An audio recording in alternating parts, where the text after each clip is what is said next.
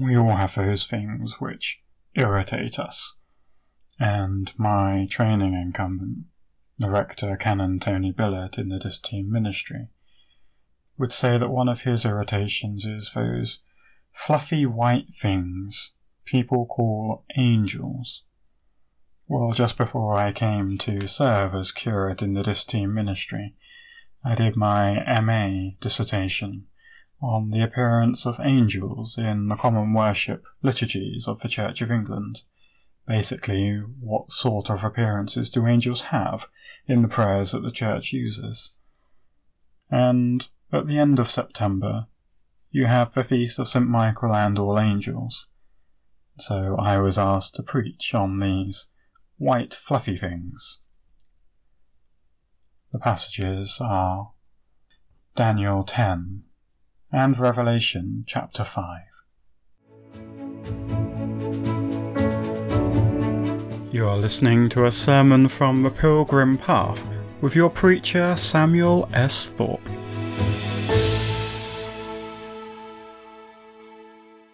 May I speak in the name of the Father, the Son, and the Holy Spirit. Amen.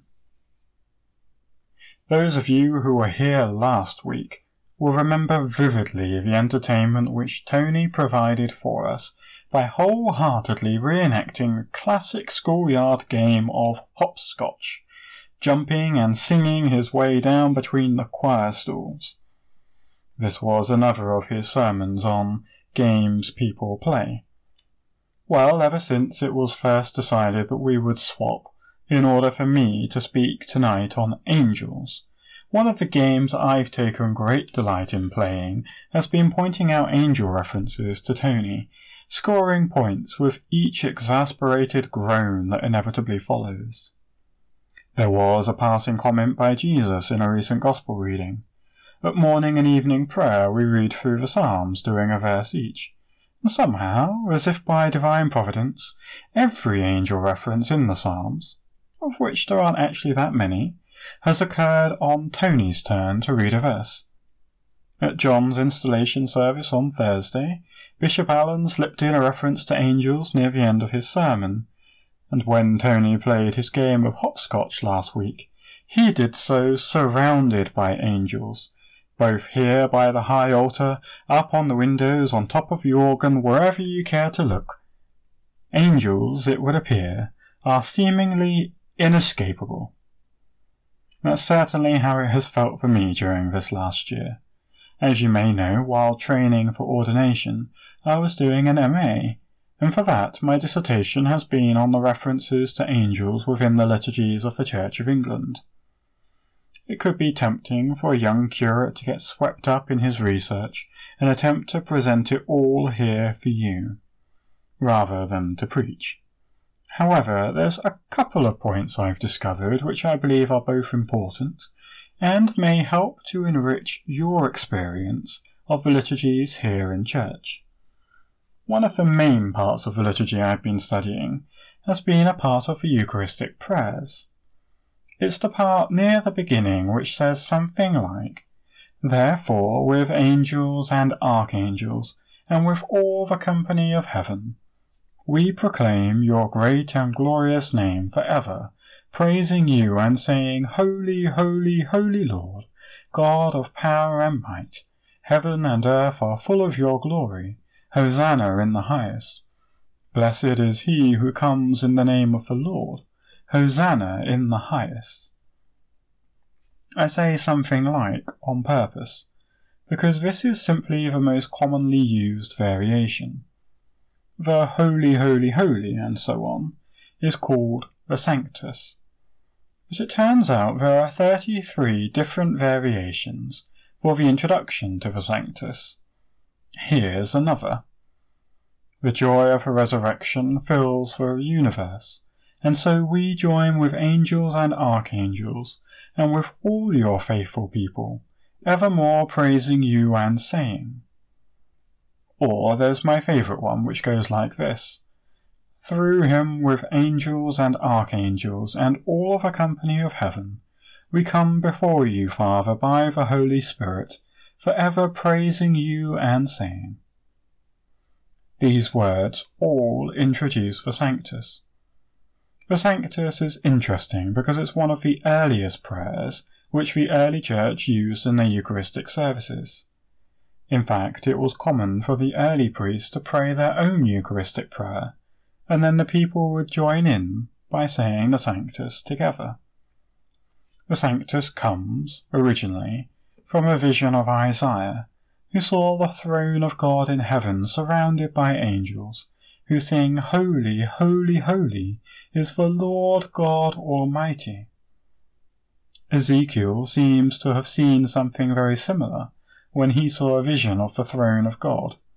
And our reading tonight from Revelation chapter 5 shows us a similar vision of a throne in heaven, surrounded by angels who sing praises to the Lamb who was slain, that is, Jesus Christ. In our reading, it ended with words which are also very familiar to us from the Eucharistic prayers. Blessing and honour and glory and power be yours for ever and ever. Amen. In Revelation, these words are the words of all of creation, which includes us, joining in with the heavenly, angelic worship of God. This means when we come to church for the Eucharist, the priest who is praying the Eucharist prays that our act of worship, our remembering the death and resurrection of Christ, our eating of the bread and the wine, will be included within the eternal worship of God which is always happening in heaven. These angels here by the high altar remind us that we're not just having a private moment of remembering what we personally believe. We are taking part in an act of worship which the Church has been doing ever since around the time that Paul was writing his letters. This is awesome stuff literally awe inspiring. And I think that a healthy understanding of angels can, along with other aspects of theology, add some colour to the canvas of belief.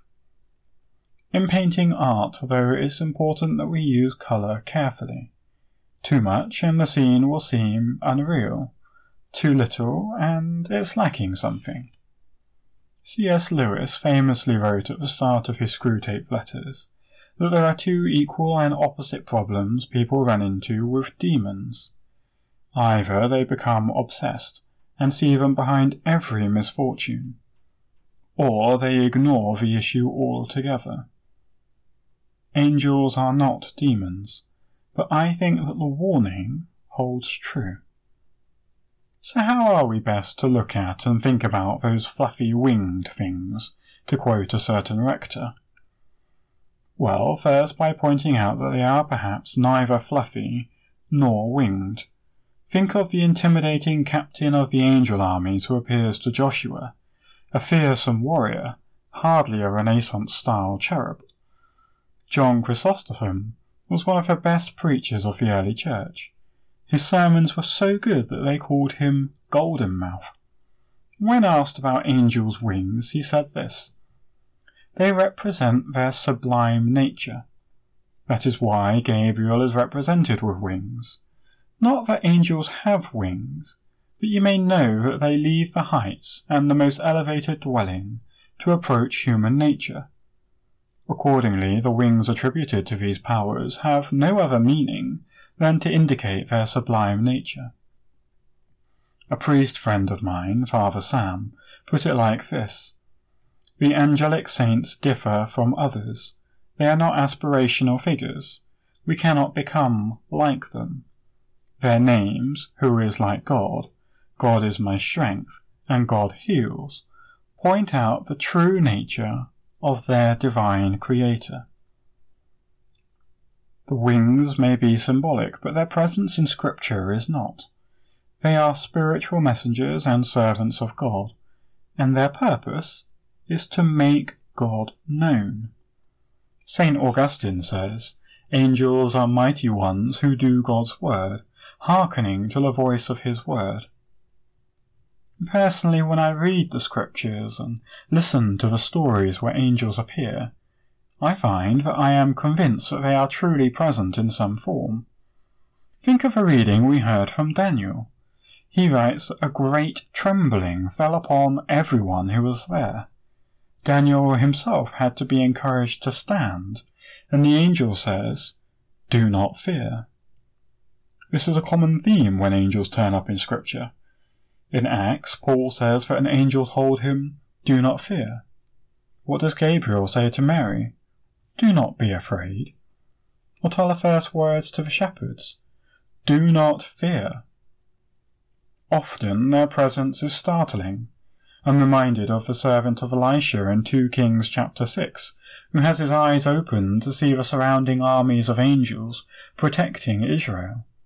Or of King Nebuchadnezzar when he realizes that Meshach, Shadrach, and Abednego, having been thrown into the fiery furnace, have been joined by a fourth who looked like a god.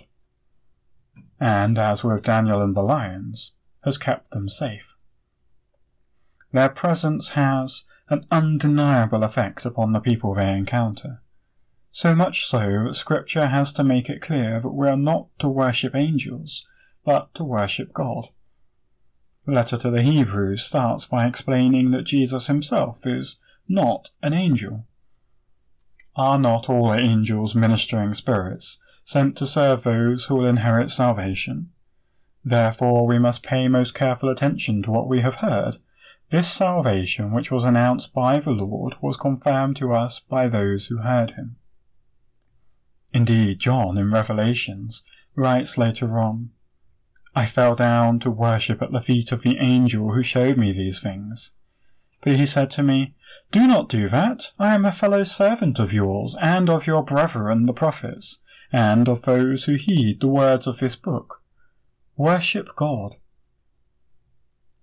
we may be tempted to treat angels as a relic of a pre-modern world given to flights of fancy. But given the reactions which people had to them, and indeed their significance as a witness to the resurrection, I think that their reality has to be taken seriously. Angels, therefore, occupy a peculiar place in both Scripture and our faith. We can see glimpses of them in Scripture, and there seems to be an understanding in Hebrews that angels minister to all who inherit salvation. Jesus himself makes reference to angels watching over children, even as they stand in the presence of God. However, they are not our saviours. In fact, when it comes to the question of what should angels mean to us, Jesus himself provides the key. In using the parable of the wandering sheep and the lost coin, he says to us, I tell you, there is joy in the presence of the angels of God over one sinner who repents. In this simple yet incredible observation, Jesus tells us a couple of things. There are angels in heaven. They are interested in our lives. They are interested in our lives because they delight in glorifying God. And because of this, they rejoice when we repent of our sins and turn to God. That means that for us to have a healthy understanding of angels, we must set them in their proper place. They are not divine beings, but spirits who serve the divine. We cannot interact with them ourselves, nor should we try to. Instead, we find that when we pursue God, repenting of our sins and turning to Him in worship, there are angels in heaven who join in alongside us in that worship. And now we rejoice and glorify your name, that we too have seen your salvation, and join with angels and archangels in their unending hymn of praise, saying, Holy, holy, holy Lord, God of power and might, Heaven and earth are full of your glory. Hosanna in the heights. Amen.